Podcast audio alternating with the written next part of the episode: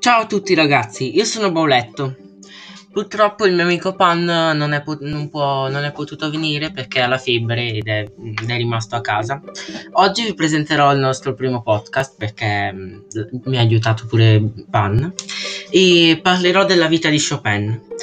Abbiamo scelto questo argomento perché non lo conoscevamo e volevamo sapere di più della sua storia.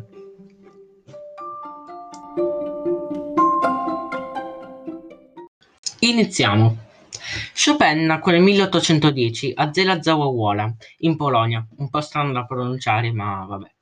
Fu uno dei più grandi compositori e pianisti della storia della musica romantica. La sua era una famiglia di musicisti. A soli sette anni compose la sua prima opera e a otto si esibisce dav- davanti al Granduca di Polonia. Era considerato un, un bambino prodigio e crebbe nel Ducato di Varsavia. Sei, do- sei mesi dopo la sua nascita la famiglia si trasferì a Varsavia, dove il padre fu incaricato di insegnare francese al liceo di Varsavia. Tra il 1828 e il 1830 fece due viaggi, uno a Berlino e un altro a Vienna. Ritorna a Vienna nel 1830 perché non era più sostenuto econ- economicamente dal padre e il, il governo polacco gli negò la borsa di studio.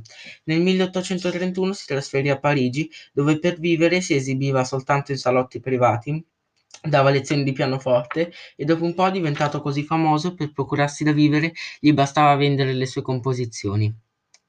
A Parigi conosce in un salotto privato George Sand, alla quale si lega subito affettivamente. E infine muore nel 1849 a causa della tubercolosi, una malattia che iniziò a svilupparsi dieci anni prima, nel 1839.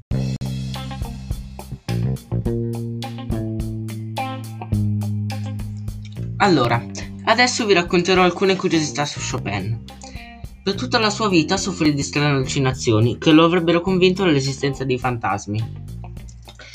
Poi nel 1817 con la famiglia si trasferì per un po' di tempo al palazzo del Belvedere, dove divenne amico e compagno di giochi del Granduca Constantin, figlio del re di Polonia. Chopin possedeva un talento teatrale per la recitazione e spesso intratteneva le compagnie con imitazioni e parodie, sia recitate che suonate. In seguito all'inesprirsi di una brutta febbre, Chopin prese una pausa dai suoi impegni per ritirarsi in un convento certosino. L'isolamento di quel periodo lo portò a sprofondare in un forte stato di inquietudine, dal quale però nasceranno alcune delle sue opere più belle.